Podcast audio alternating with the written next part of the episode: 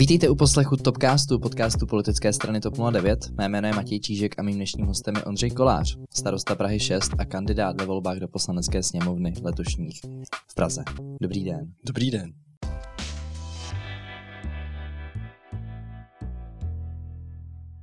Pane Koláři, my se nevidíme v podcastu poprvé, čili se vás nebudu ptát na to, kdo vy jste, ale zeptám se, jak se máte. Já jsem báječně. Já jsem báječně, já jsem se teď do Prahy dostal po asi třech týdnech, který jsem trávil na venkově a byla to taková krásná očista těla i duše, no, takže já jsem opravdu skvěle.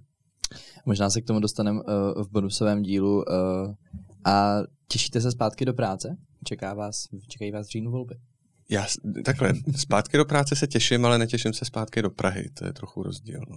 Mě ta Praha prostě přestala bavit. A to jste starostou největší městské části, pokud se nepletu. To je pravda, no, to je takový zvláštní paradox. Ne, já si myslím, že Praha, eh, Praha je krásné město, je to lákadlo pro turisty, ale má spoustu vad, který jako člověku si myslím, že dokážou ten život tady strašně znepříjemnit a za poslední tři roky se tady ty vady bych řekl jako kupí místo toho, aby se řešily. No. Uh, máte pocit, že je Praha rychlá, nebo to mi ani tak nevadí, že by byla rychlá. Mě naopak vadí třeba to, že když se potřebuju dostat z místa A do místa B, tak to trvá strašně dlouho, je to hrozně krkolomý, je to nepříjemný. Praha je prostě uživatelsky nepříjemná, když to ten venkov je uživatelsky strašně příjemný. No. Půjdeme na trošku vážnější téma, ne, že by Praha nebyla vážné téma, ale na vážné zahraničně politické téma, což je vaše velká doména.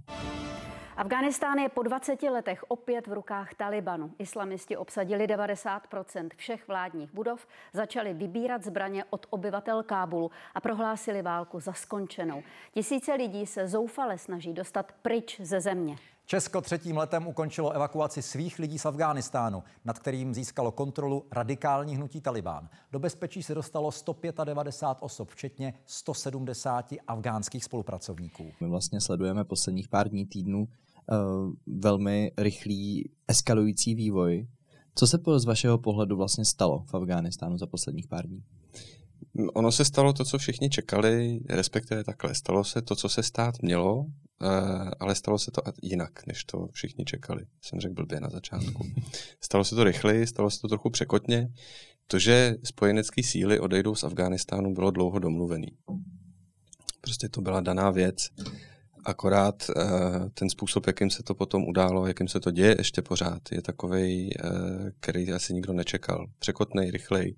Vypadá to jako zbabilý úprk spíš než jako koordinovaný ústup. Ale uh, uvidíme, jak se ta situace bude vyvíjet dál. Afghánistán je svým způsobem specifický. On, na Afghánistánu si vylámali zuby Britové kdysi, vylámali si na něm zuby Sověti, teď se na něm vylámali zuby v úzovkách západní spojenci. Uvidíme, jak si s Afganistánem poradí Čína, která se tam teď sune. Myslíte, že Čína je ta další velmoc, která se chopí příležitosti a bude s Afganistánem v Afganistánu rozšiřovat svůj vliv? Nejenom Čína. Já si myslím, že eh, ten region, kde se Afganistán nachází, je celkem turbulentní. Eh, nedaleko od Afganistánu je Irán. Když vidíme, jaký vývoj v Afganistánu věci nabírají, eh, vlastně ho ovládají islámský fundamentalisti, když se to tak dá říct, když Taliban se teď snaží tvářit trošku umírněněji, než jak se tvářil před těmi 20 lety, tak eh, já si myslím, že oni budou hledat prostě spojence v regionu, budou hledat eh, spojence, kterým jsou, bych řekl, tak jako myšlenkově blízko stylově a vše jak jinak. Eh, Irán si myslím, že je potenciální spojenec Afghánistánu.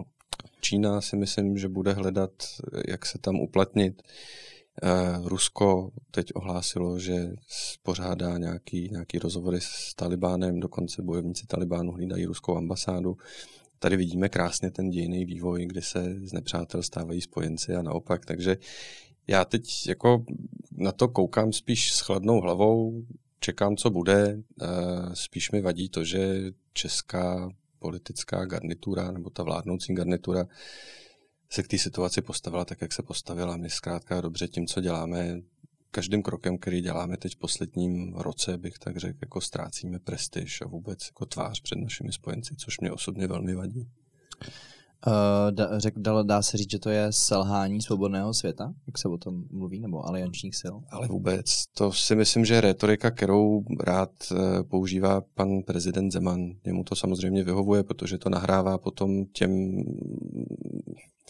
nechci říkat jeho spojencům, i když to asi jeho spojenci jsou, nebo jeho chlebodárcům, těžko říct, nebo chlebodárcům toho jeho okolí. Uh, tím, že pan prezident řekne, že to je prohra Ameriky, že to je ostuda na to, že na to ztratilo vlastně svoji, svoji vůbec jako smysl svojí existence, nebo jak on to řekl, tak jako fajn, ale já bych to takhle neviděl. Jak jsem říkal, Afghánistán je specifický.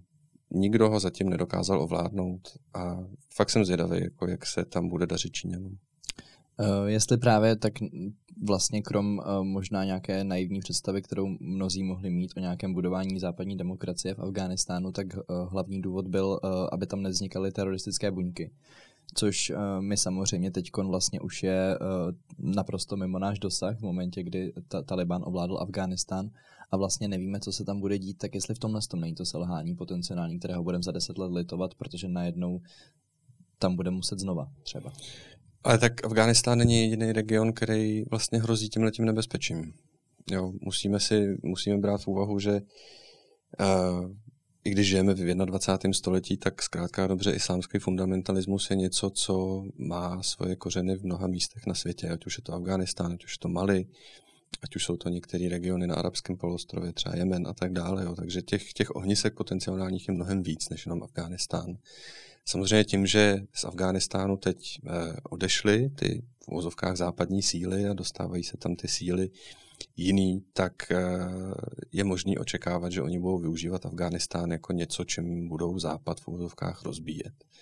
To znamená, že Rusko, Čína budou samozřejmě rádi, když z Afghánistánu budou proudit do Evropy a na západ eh, síly, které ho budou destabilizovat. Eh, s tím se pojí ale i migrační vlna, která hmm. může přijít, mluví se, mluví se o ní.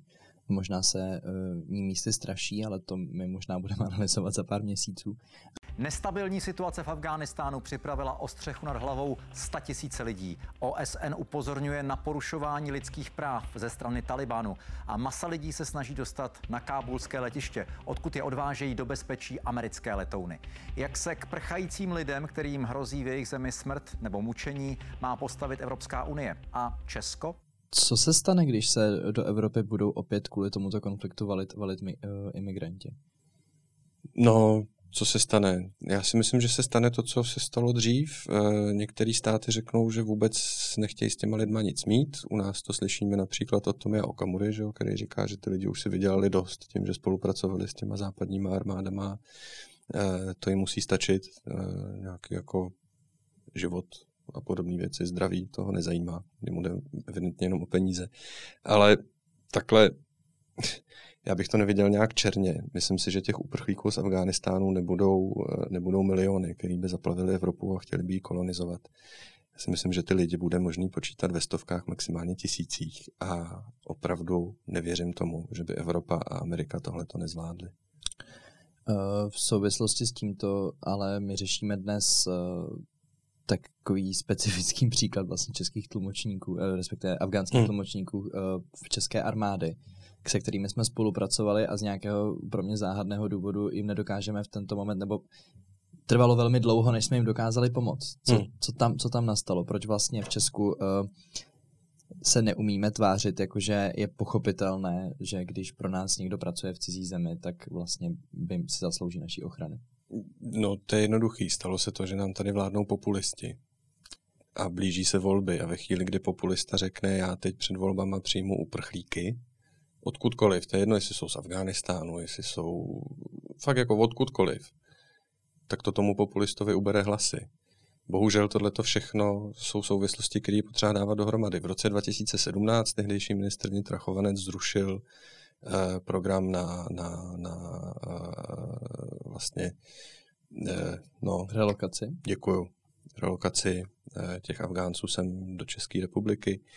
A od té doby je potřeba vlastně jakoby odvíjet tohleto vlákno. A jak jsem říkal, teď se bohužel sešly ty věci v jeden bod, kterýmu se říká parlamentní volby.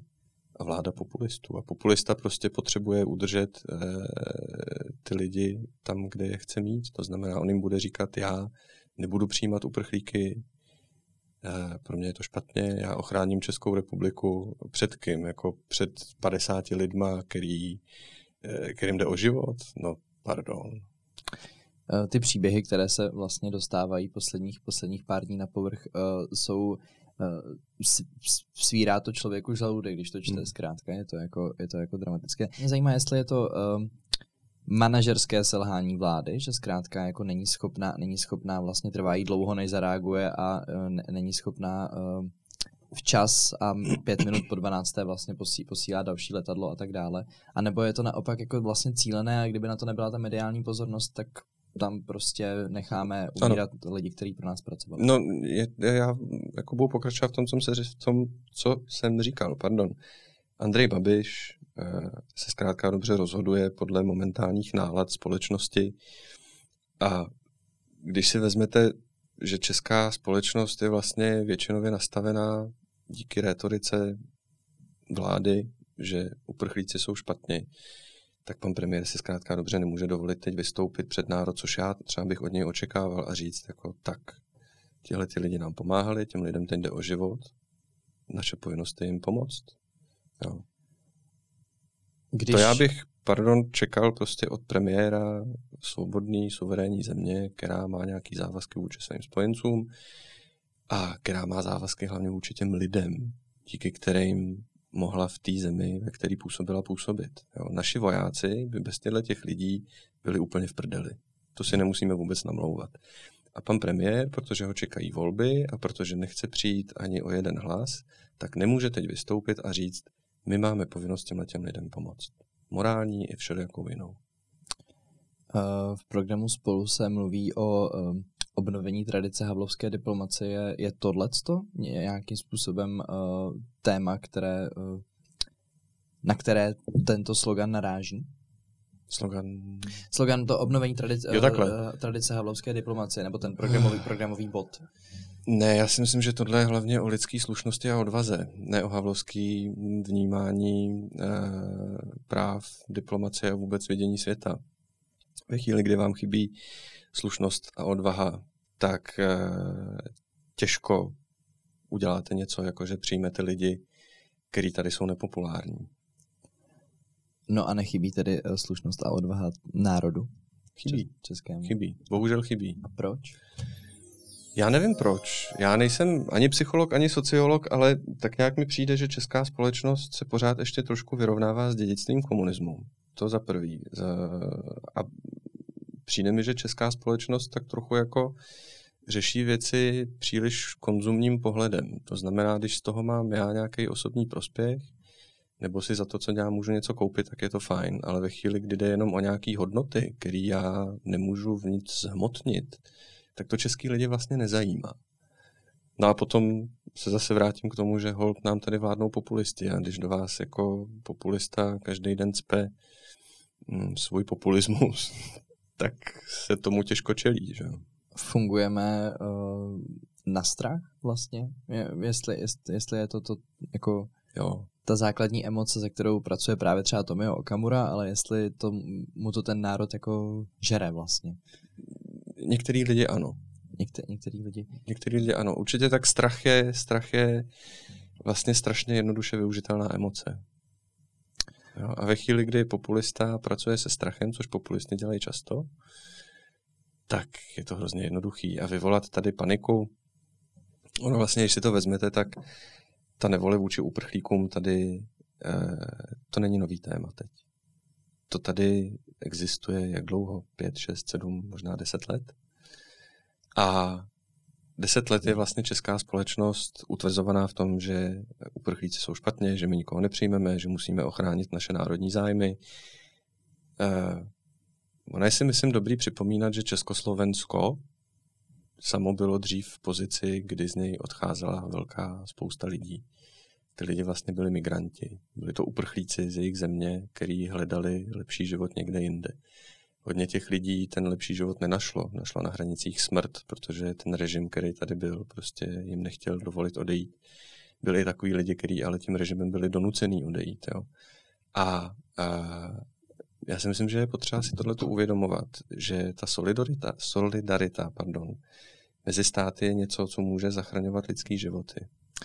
Ale kdybych měl teď argumentovat chvilku jako Tomio Okamura, nebo bude jenom chvilečku, eh, tak on by pravděpodobně řekl něco jako lidé z Československa prchali do stejné, stej, stejně smí, kulturně smýšlejících zemí. A zkrátka, zkrátka nebylo, to, nebylo to tak, on straší radikálním islamismem, nebylo to tak, že by uh, prchali do muslimských zemí. Hmm. Čili on teď vlastně uh, bojuje a uh, tváří se na veřejnost, eh, tváří se na veřejnost, že eh, v tomhle tom je ten problém, že pokud tedy chceme vlastně jako zachránit nějaké eh, afgánské uprchlíky nebo naše, tlumoční, naše, naše tlumočníky, tak že jsme jim měli domluvit azyl v jiných muslimských zemích a tak dále. Jo. No, tak na to bych panu Okamurovi asi položil otázku, jestli ty, co sem prchají, jsou příslušníci Talibánu, když se tak bojí těch islamských fundamentalistů. Ne, to jsou prostě věci... Tak to, to, víte, to víte, že islám je nenávistná ideologie, ne?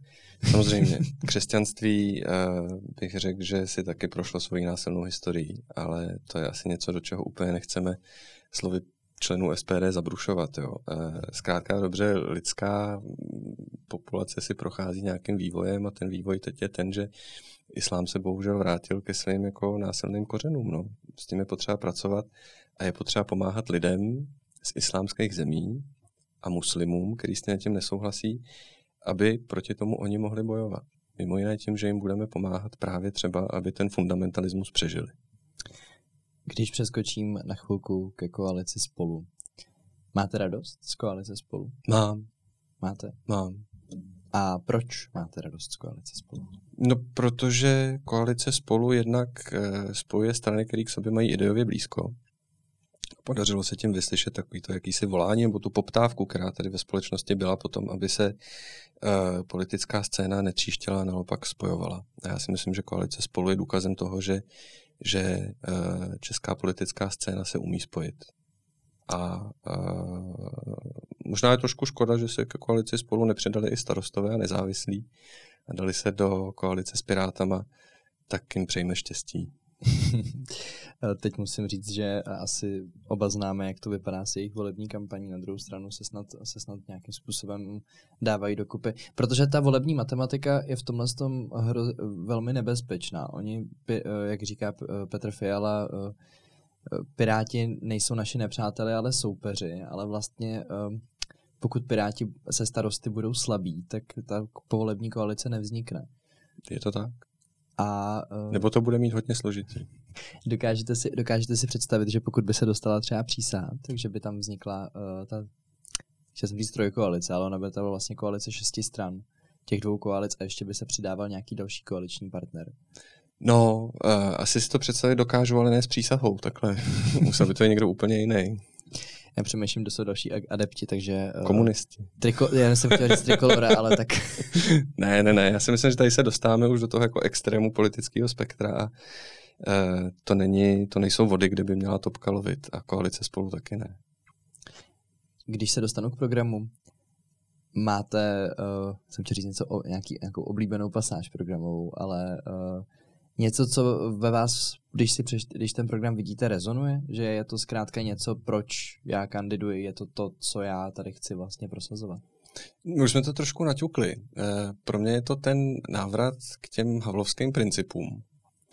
A myslím si, že s tím trošku souvisí i věc, která je napsaná v kapitole, která se věnuje školství. A to je to, že by se měla víc, nebo měl víc klást důraz na eh, výuku dějin 20. století. Já si to pamatuju ještě ze školy, že se tak jako začalo vždycky pravěkem, že jo? všichni si pamatujeme, jak se opracovávají pazurky, jak se loví mamuti a podobně. Pak ještě jako možná si někdo pamatuje, kdo to byl Přemysl Otakar II., když jako zabrousíme do středověku.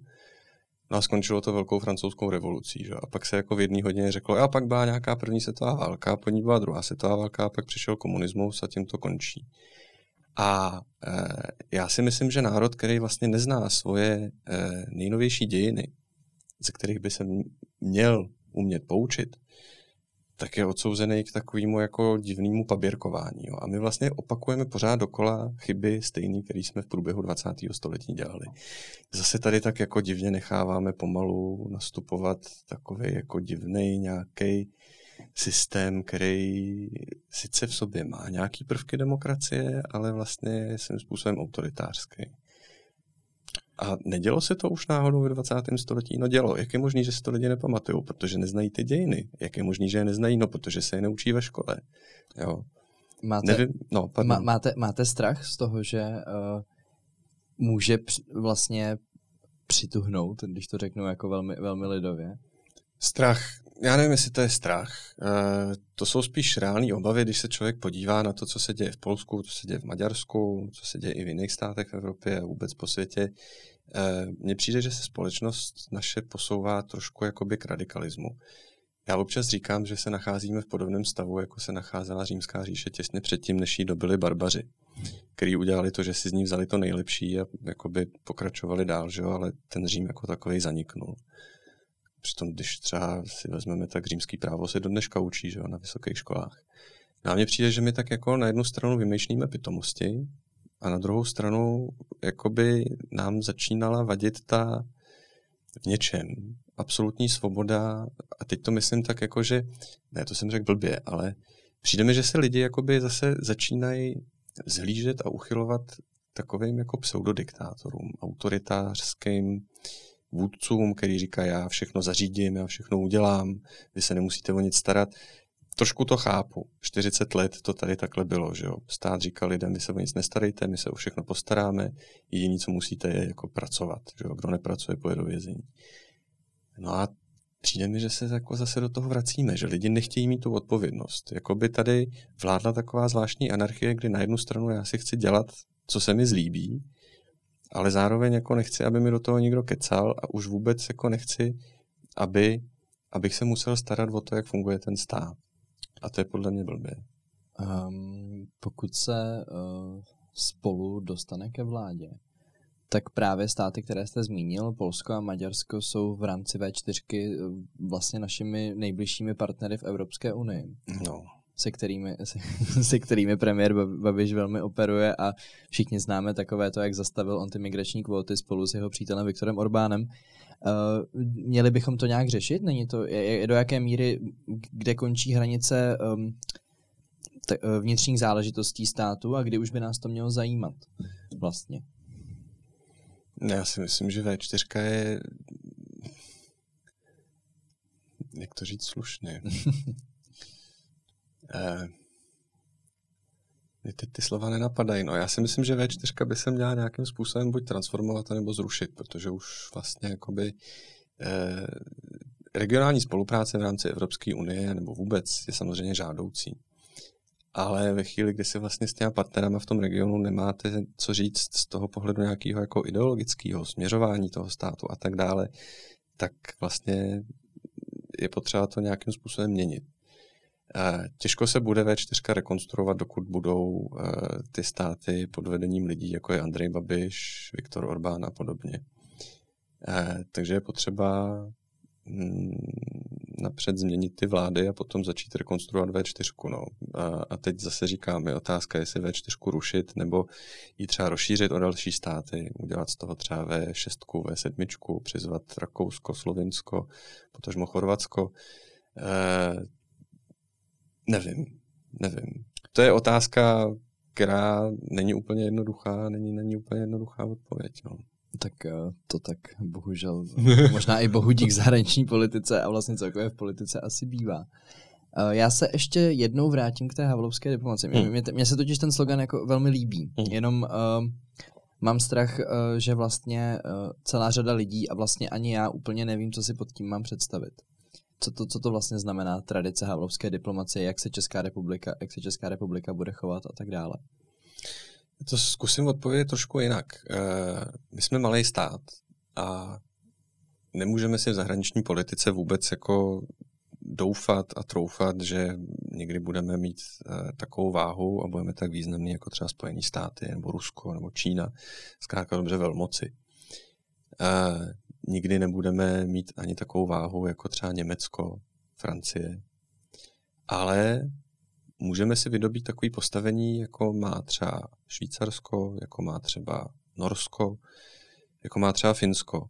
Eh, to jsou státy, které jsou malí, jsou srovnatelné s náma populačně, rozlohou až na to Švýcarsko teda ne, ale populačně jo. A když si vezmete, tak Norsko a Finsko třeba vždycky e, měli velmi dobrý jméno, protože dokázali hrát roli mediátora. Vždycky, nebo často, když se pořádali nějaký e, v vozovkách geopolitické konference, tak se odehrávaly třeba v Helsinkách a tak podobně. E, já si myslím, že česká zahraniční politika, česká diplomacie by se měla soustředit na něco, v čem bude uvěřitelná, a to něco jsou pro mě právě lidský práva, protože Česká republika, protože Československo, má historii, jakou má. Má zkušenost s tím, jaký to je porušovat lidský práva, nebo jaký, jaký vůbec je žít ve společnosti, kde se nedodržují lidský práva, kde jsou potlačený. A má taky zkušenost vlastně s návratem nebo transformací zpátky eh, k vládě práva. A to je něco, čím my můžeme vlastně přispět a pomáhat všude ve světě. Vlastně přenášet tu naší zkušenost dál. A to je pro mě ta havlovská politika. Jednak je tam i ta odvaha, o které jsme už mluvili. Já si nedokážu představit, že Václav Havel by se choval tak, jako se chová Andrej Babiš nebo Miloš Zeman. To znamená zbaběle. Nebo že by vlastně rétoricky podrýval autoritu naší u našich spojenců a našich spojenců u nás. To je pro mě naprosto nepředstavitelné. Naše zahraniční politika musí být čitelná, musí být jasná, musí být srozumitelná i pro lidi tady doma a musí mít něco, nějakou věc, nějaký téma, pro který bude naprosto respektovaná, ve kterém bude autentická. A pro mě jsou to právě ty lidské práva. A co s tím v souvislosti uh, s takovými velmocemi, jako je uh, Čína, kde vlastně všichni hmm. víme o porušování lidských práv a, a to ještě nevíme, nebo respektive víme, že třeba když začala pandemie, že vlastně úplně udupali veškeré informace o tom a možná kdyby tenkrát byly trošku transparentnější, tak my tady dneska neležíme v tak, velkém, v tak velkých problémech. Ale uh, co s tím právě ve vztahu uh, k těmto, k těmto velmocím, se kterými, um, k kterým máme výhrady, nebo konkrétně k té Číně máme výhrady, na druhou stranu uh, vesele s ní obchodujeme a já nevím, kdybych tady roz, rozložil studio, tak pravděpodobně velká část součástek bude právě z ní. Hmm. Co s tím? No s tím tak eh, jedna věc jsou, nebo jedna věc je ekonomická diplomacie, terminus technicus, který rád používá třeba pan prezident právě, jedna věc je ta diplomacie jako taková. Já si myslím, že eh, jasně, Čína je globální hráč a přesně, jako jak jste říkal, tak i ten blbý iPhone se vyrábí v Číně, že jo? Hmm. Je na něm napsaný Designed in California, Assembled in China. Uh, s Čínou je potřeba obchodovat stejně, jako je potřeba udržovat vztahy, nebo v našem případě znova nastavit nějaký vztahy s Ruskem i s ostatníma, ale to neznamená, že budeme říkat, jako, že u vás, myšleno u nich, je všechno v pořádku. Jo? Oni taky neříkají, že u nás je všechno v pořádku. Hmm. Čína s náma vesele obchoduje, ale zároveň říká, jako nám se úplně nelíbí, jak to u vás je, my bychom byli radši, kdyby to tam bylo u vás, jako je to u nás. A Tajvan není. a přesně, Tajvan neexistuje, Ujgurové neexistují, jako co to do nás furt tlačíte. Jo. Eh, Číňani s náma vždycky budou obchodovat, i když budeme hodně nahlas říkat, že Tajvan existuje a ujgurský problém taky. Oni ty trhy neopustí. Čili nebát se mluvit se svým partnerem uh... jako se sobě rovným. Jako se sobě rovným. Přesně tak. Já se ještě, vy kandidujete v Praze, hmm. Eh, jste starostou největší městské, v eh, pražské městské části. Eh, sice jste na začátku říkal o tom, že vás baví ty venkov, ale stejně my vlastně máme ten volební systém nějakým způsobem nastavený, že ehm, i po té změně volebního, volebního zákona, nebo modifikaci, dejme tomu, volebního zákona, která přišla trošku neplánovaně, pořád mají poslanci nějakou regionální příslušnost a možná by měli dělat částečně i politiku vůči svému regionu. Hmm. Co vám tedy na Praze vadí? Proč už, vás, proč už vás nebaví a co byste vy chtěl změnit? Mně přijde, že Praha za poslední dobu a viděl bych to tak poslední tři roky hrozně jako degradovala. Když se podíváte všude kolem sebe, tak e, není vlastně náhoda potkat dvou až třímetrový bodlák někde, kde vůbec nemá být. Jo. Praha tak jako zarůstá plevelem, postupně se rozpadá, eh, když jdete po chodníku, tak vlastně jdete po trávníku, všude je špína, všude je bordel. když se to pak spojíte s naprosto katastrofální dopravní situací, kde jako cesta, která by vám normálně trvala pět minut, vám trvá třeba hodinu a pět minut.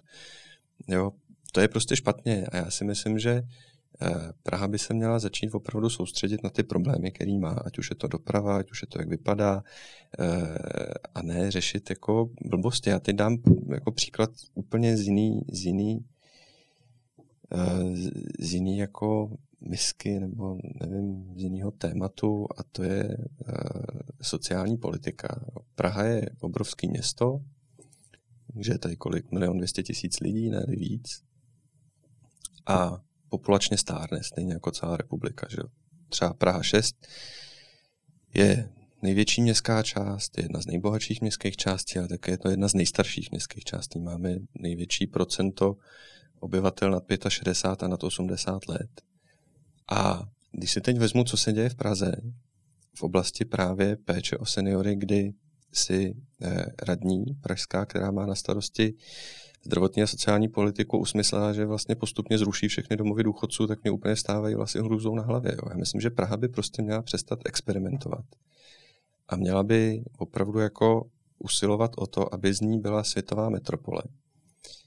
Aby měla na co přilákat turisty, ty turisty tady měla jak zabavit, aby se ale i přesto, že tady budou turisti, dobře žilo lidem, eh, který tady bydlejí, což teď nebylo, že jo? Pan primátor dlouho říkal, že za to, že se v Praze špatně žije, můžou ty turisti a když ty turisti teď jako nejezdí, tak je z toho zoufalý, protože mu jako klesly příjmy, že? Paradoxně. No a potom by měla přestat opravdu jako experimentovat na lidech s tím, že bude říkat, my teď třeba nebudeme sekat trávu, my nebudeme uklízet, protože to prostě není in, my budeme rušit domovy důchodců, protože si myslíme, že lidi by měli stárnout a umírat doma, to je krásná myšlenka, já s tím mám osobní zkušenost. Uh, mít člověka blízkého až do poslední chvíle opravdu co nejblíž a být s ním do té poslední chvíle je, je jako krásná věc, ale ne každý má tu možnost. Jo. A když si teď vezmete, že vlastně tady se chystá postupný jako postupná decimace a, a zavírání prostě zařízení, který se mají starat o nemocný a starý lidi, tak si říkáte, proč, pro boha, jako co se to děje, to, to nám tady teď budou jako vnucovat věci, které nechcem, jo. Takže prostě já, když na to teď koukám, tak jsem takový vlastně strašně jako z toho na jednu stranu jako vlastně strašně znechucený, na druhou stranu si říkám, mně to může být už jako jedno, když se hodně naštu, tak se odstěhu na ten venkov, kde ty lidi vlastně tak jako žijou život a, a řeší věci, které je potřeba řešit a ne úplný ptákoviny, které řešíme my v Praze. Já bych, často si říkám, že bych takovým těm lidem, kteří říkají jako eh, tráva se nesmí kosit a podobně, já bych jim dopřál fakt, aby strávili třeba půl roku na tom venkově, aby pochopili, o čem ten život je. Jo. Um, možná, má, možná se jenom eh, nezdílíte uh, tu vizi města, kterou, kterou, kterou z, z, vlastně sdílí. Mimochodem... No jestli je pirátská vize města, to, že se to město postupně rozpadne, tak to teda opravdu nezdílím. No. To, to se omlouvám. oni, oni by určitě argumentovali, argumentovali jinak, ale uh, nevím jak v tento moment, takže to já taky ne. Do toho radši nebudu, do toho radši nebudu zabrušovat. Ne, tak jestli, jestli právě jako rušení, rušení uh, domovu pro seniory není jako nějaká, nějaká vize, ke které, ke které postupně spějeme, já neznám tu dostu konkrétní problematiku. Ne, já si myslím, že vize, ke který bychom měli zpět, je nějaký mix služeb, ze kterého si každý bude moct vybrat. Jo. A když se vezmete, já jsem to možná vystřelil příliš jako rychle, ale eh, my si nemůžeme zrušit, dovolit zrušit eh, pobytový zařízení, ať už pro seniory nebo třeba pro dlouhodobě nemocný, protože nemáme ty terénní pracovníky, kterými za těma lidma chodili domů. A jak jsem říkal, ne každá rodina má tu možnost dovolit si ten luxus, nechat si tu babičku, dědečka, někoho nemocného doma a pečovat o něj. Bohužel to tak je. A bohužel, nebo bohu dík, pro mě bohu dík jsou tady zařízení, které tohleto dokážou eh, obstarat. A já si myslím, že bychom si jich jako měli vážit a hýčkat si je, a ne tady jako je tak jako prapodivným způsobem nepodporovat a, a, a vlastně postupně jako je rušit. No. To mi přijde vlastně zvláštní. Toto byla poslední otázka na mého dnešního hosta, starostu Prahy 6 a kandidáta TOP 09 v hlavním městě v rámci koalice Spolu. Děkuji moc za to, že jste přišel. Já děkuji za pozvání.